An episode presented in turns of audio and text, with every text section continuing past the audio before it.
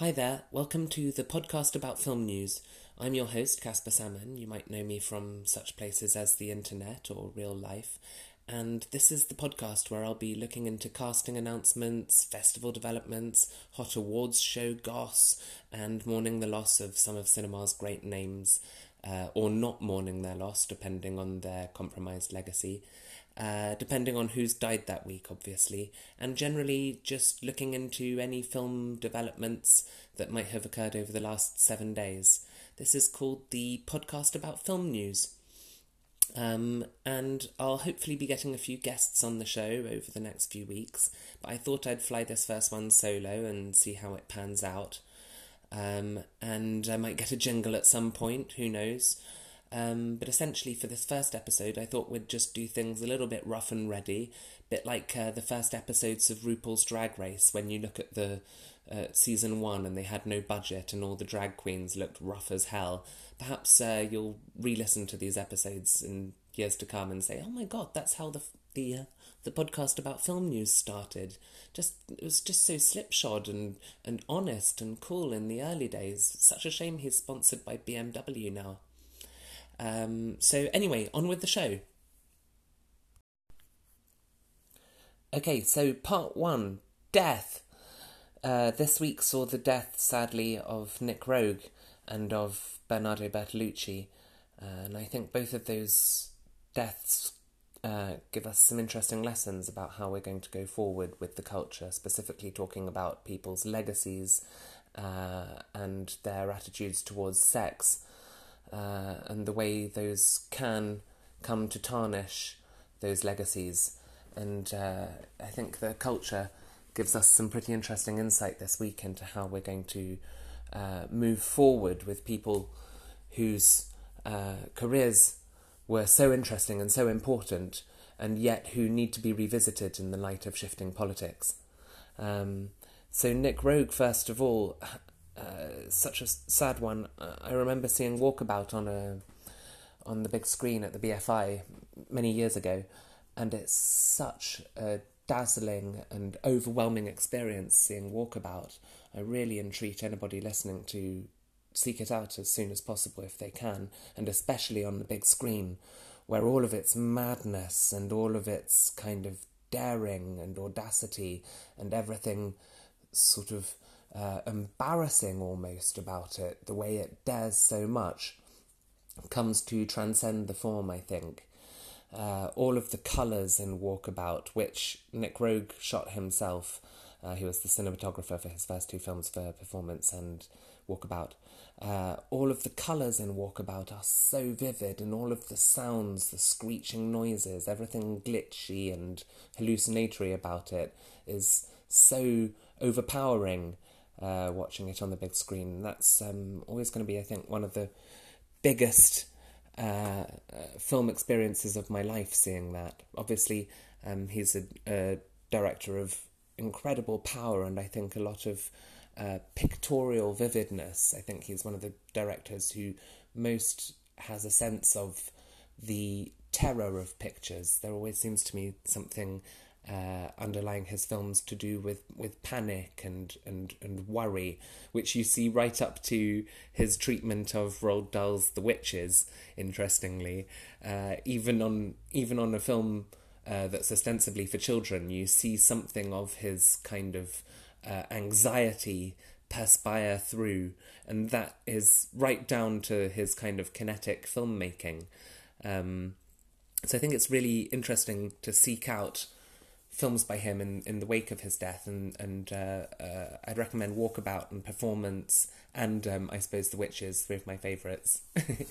um, uh, but I think it's interesting to see with Nick Roeg, and this also goes for Bernardo Bertolucci. I think one of the things that we learned from uh, his death this week, an important lesson to draw, is that reading his obituary, his obituaries rather, uh, you see the importance of apprenticeships to a director like him.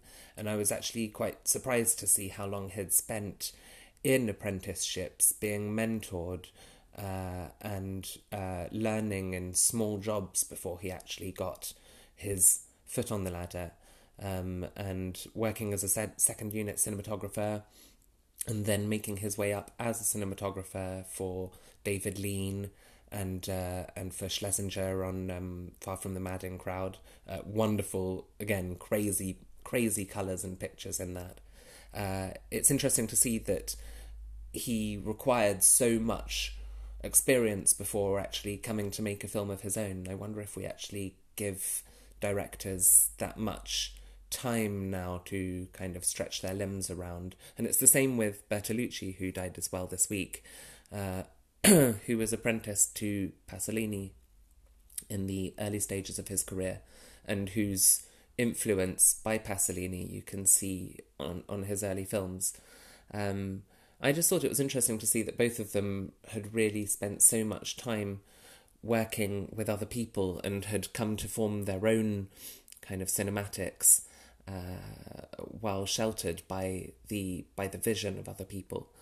Um, Bertolucci's death obviously brings into play uh, lots of other questions, and particularly questions about how we consider the legacy of artists of yore um, and people whose uh, uh, understanding of the world really doesn't match up to the way we see it now. How do we pay tribute and how do we uh, assess these careers um, and give give the correct dues to the talent and to the daring of someone like Bertolucci while decrying to the extent that it should be decried uh, his assault uh, of Maria Schneider with um, Marlon Brando uh, on the set of Last Tango in Paris.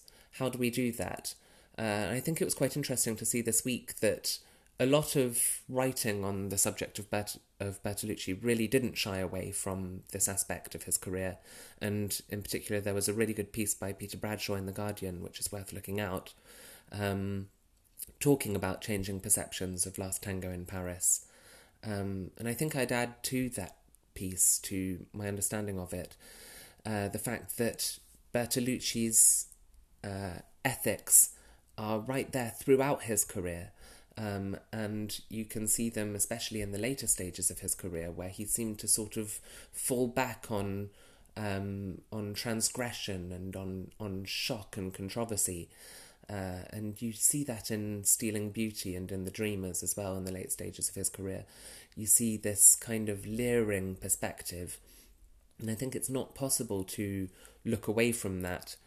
Uh, you have to consider that as a as part and parcel of his of his cinema, and so I think any tribute uh, to Bertolucci that that obviously uh, recognizes his immense gift uh, and also uh, pays respect to his shifting uh, dynamics to the different scale in his cinema, uh, from intimate, personal sexual dramas to kind of massive frescoes.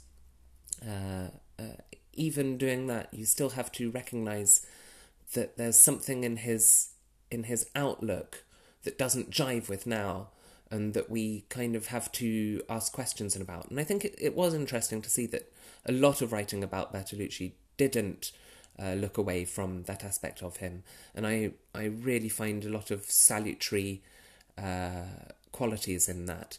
A bit of hope that going forward with uh, people like uh, Polanski and Woody Allen, that when we come to assess their legacies, we will look these aspects of their lives right in the face um, so, yeah, moving on to casting news now. So, um, in film news, a couple of casting announcements that uh, caught my eye this week. I think one of the most interesting ones is the casting of Jonathan Jonathan Majors, an actor who I think is going to be hitting the big time pretty soon, and who seems to be everywhere at the moment. The casting of Jonathan Majors in Aaron Sorkin's forthcoming film, The Trial of the Chicago Seven, which I think is is starting to shoot pretty imminently. Um, and Majors has joined Sacha Baron Cohen and Eddie Redmayne in the film. Um, and Cohen's going to be playing Abbie Hoffman, uh, the leader of the Youth International Party, and um, Eddie Redmayne's going to be playing an activist called Tom Hayden, whom I hadn't heard of. Uh, uh, among the seven defendants charged by the federal government with conspiracy and um, inciting to riot and other charges about anti Vietnam War and countercultural protests that were taking place in Chicago at the time. Uh, this was in the in the late 60s. Uh, and um, Bobby Seale, who Jonathan Majors is going to be playing, was the eighth defendant until he had his trial severed uh, during the court case, um, which lowered the number of defendants, obviously. But his trial was severed, I think, because of racism, uh, so that he could be treated separately to the white defendants. And Seale was bound and gagged in the trial and sentenced to four years in prison for contempt of court. Uh, and interestingly, I found out this week that he's the person mentioned in the Graham Nash song Chicago uh, from his album Songs for Beginners. Really good record, uh, listen to that. Uh, so, yeah, I think pretty interesting casting there. And uh, the film could be good if it manages to tie in its politics to uh, to our own times and our own freighted kind of idea of activism and of political rage and of and of uh, democratic power and uh, powerlessness in in in front of the authorities. Um, slightly worried that Aaron Sorkin's going to give it a bit of the old sledgehammer, and not too sure that you can trust him in a kind of procedural mode. Uh, not to go down the declamatory route and and give it the his grandstanding best, but from what I can see of the trial on the Wikipedia page, what I can see of the trial uh, is that it was a really juicy one that kind of commandeered the attention of the nation, um, and in particular, uh, uh, uh, uh Hoffman, who's played by Sacha Baron Cohen, looks to have been a really kind of sprightly and fun guy who was essentially constantly undermining and and um, pranking the judge who was in charge of the trial, who was also called Hoffman, Julius Hoffman, who was kind of always in an in an uppity way reminding everybody that Abbie Hoffman wasn't his son, um, and Abbie Hoffman was basically essentially uh, uh, trolling him the whole way through the court case. So I think there could be something pretty interesting there. And um, from the description of it, the film writes itself. Just a little bit worried about the about the Sorkin aspect. But what's interesting about this casting news is that Majors um, has also been cast in Jordan Peele's television series Lovecraft Country. Count, sorry, Lovecraft Country, not county, country. Uh, uh, and I'll just read you the description. It says. Atticus Black, the, the series follows Atticus Black as he joins up with his friend Letitia and his uncle George to embark on a road trip across 1950s Jim Crow America in search of his missing father. Um, this begins a struggle to survive and overcome both the racist terrors of white America and the terrifying monsters that could be ripped from a Lovecraft paperback. so, this is Jordan Peele still in horror film mode, I think. Uh, and Jonathan Majors joins a really exciting and uh, uh, wonderful cast, including Wunmi Mosaku and Aunjanue Ellis, Michael K. Williams, um, and an actor who was uh, who also played Bobby Seale in a 1995 film, Courtney B. Vance, uh, in uh, Panther from 1995, which is a Mario Van Peebles film, which looks to be really, really fun. Angela Bassett's in it, playing Betty Shabazz. Anyway, I haven't seen it, but if anybody has seen it, uh, let me know and let me know if it's any good and worth looking out. Uh, but pretty interesting that um, Powers is joining a TV series that seems to mirror the plot of a film that's just come out, uh, Green Book, starring Mahershala Ali and Viggo Mortensen, which tells uh, a story of two people taking uh, a road trip along segregated roads, uh, sorry, along roads in segregated America, um, and which has come out to a fair bit of commentary that's talking about potential racism in the film and in the way it centers a white person kind of saving a, a black person, and it looks like Peele by using horror uh, is is potentially really going to get to the heart much more of the kind of underlying terror of that time, rather than uh, uh, adopting a story of friendship to vehicle those ideas. Not that I've seen Green Book, but um, doesn't doesn't sound entirely promising so far. In other casting news, uh, Isabelle Huppert popped up on my Instagram. Follow Isabelle Huppert on Instagram, especially if you're gay. Um, popped up on my Instagram this week uh, in a leather jacket with a high ponytail, uh, uh, looking fabulous, obviously. And this was a still from a new film that she's doing, which I looked up, uh, and it's called La Daronne. And she will be playing somebody called called Patience Portefeux, uh, who's described as a French Arabic translator working for the anti drug squad in Paris. One day she sets off to help out a woman's troubled son as a favour and gets embroiled in a failed drug deal, inheriting a pile of cannabis. While keeping her job with the anti drug squad, Patience crosses to the other side and becomes a well known drug dealer. so I've become obsessed with this film project. Just a bit of uh, casting news for you there. Isabelle Huppert as a drug dealer in the in the Parisian suburbs, uh, crossing the lines to uh, uh deal weed to Arabic teenagers. Anyway, um, it, filming has got underway on this. It's by the director Jean Paul Salomé, who's decent, I think. And um, apparently, Isabelle Huppert's been swatting up on her Arabic for the film. She's really put a lot of work in, and uh, she look she looks fab in the stills that I've seen from the film. Um, looking forward to that one. Uh, and a last bit of uh, casting news, although I'm just remembering now that I forgot to mention that there's um, an interesting Netflix documentary uh, about the Black Panthers when I was talking about Bobby Seale earlier on. Uh, an interesting documentary on Netflix called um, Black Panthers Vanguard of the Revolution, which is worth looking out if you haven't seen it. Um, just a little tip there. Um, but a, a, a, final bit of casting news, which is that Greg Kinnear and Lesley Manville have been cast in a film called Misbehaviour, which I think is shooting now, um, which centres on the disruption of the 1970 Miss World contest, which was hosted by Bob Hope, and uh, Greg Kinnear's being uh, is playing Bob Hope. Really good bit of casting there, I think, uh, and Lesley Manville's playing his wife, um, and uh, it's directed by Philippa Lowthorpe, who won a BAFTA for uh, the uh, for best miniseries with three girls, which was pretty good, I think.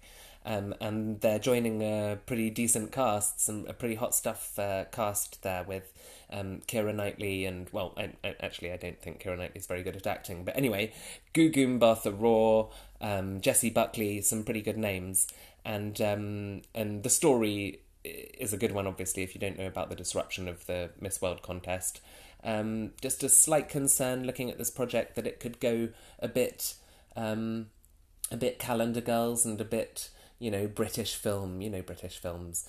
Uh, so a slight worry there that it could really tip into kind of um, a hoity-toity comedy of manners. But if it gets the balance right, I think this could be a this could be a decent thing.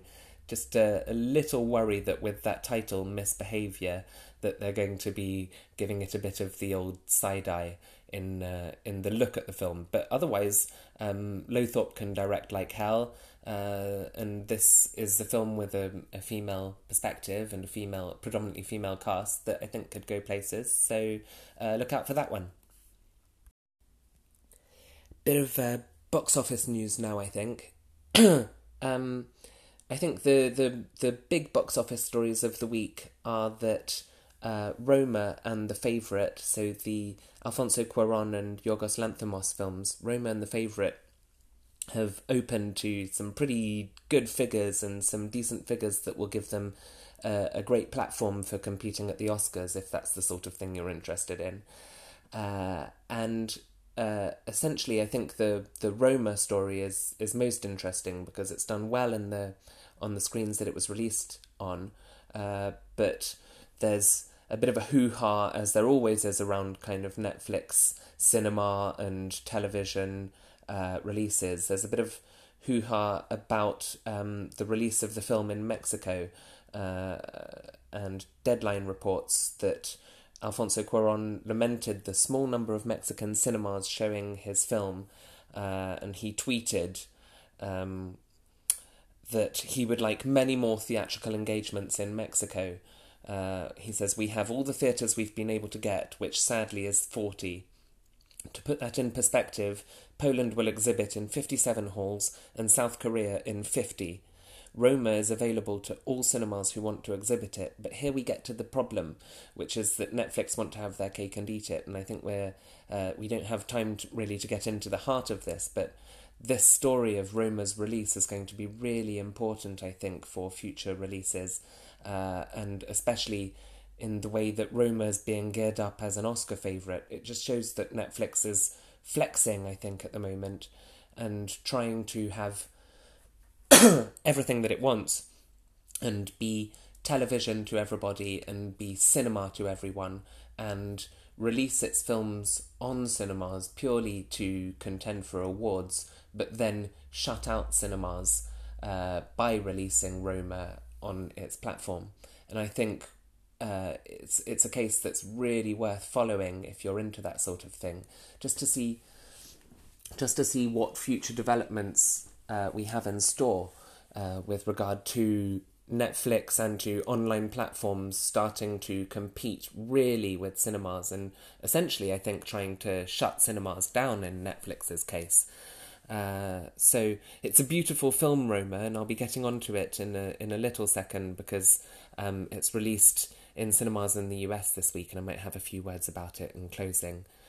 Uh, but it's a beautiful film, and I'm just a little bit concerned that that uh, with its release on uh, this viewing platform, that all of its qualities will be slightly squashed down because it's so cinematic and beautiful. And I'm a little bit, little bit uh, irritated by Netflix's tactics with this film and its release. And I think uh, we might come back to this on the show.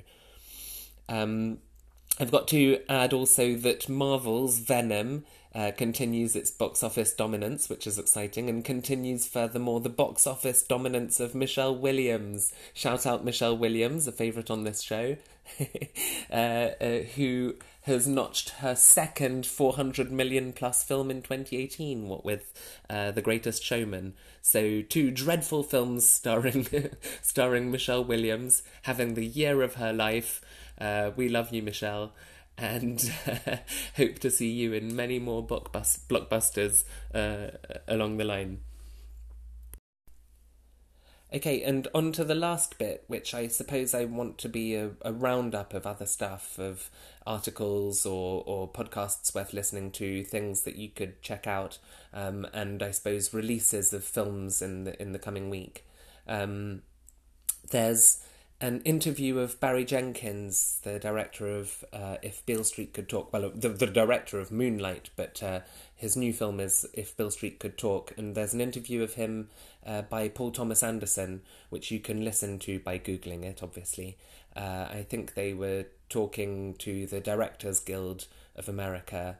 Um, obviously, in, in Beale Street's Oscar run, they're doing this kind of prestige stuff. Uh, and it's really worth listening to, not least because Paul Thomas Anderson uh, has such an eye for directing and really gets Jenkins's cinematography and gets his understanding of characters uh, and kind of can illuminate some of the best scenes. Um, and uh, I was quite interested to hear him call uh, one scene in If Beale Street Could Talk, where Regina King adjusts her wig. Uh, to hear Paul Thomas Anderson call that the film, the the film scene of the year, um, I'm kind of inclined to agree. It's a really, really wonderful scene in a film that I kind of need to do a lot more work on in my mind and need to think about a lot more. I think I kind of misjudged it the first time I saw it, and there's so much more going on in it than I had thought about, and I'm desperate to see it again, even though I'm sort of apprehensive because I found lots in it a little bit syrupy and a bit gloopy at times,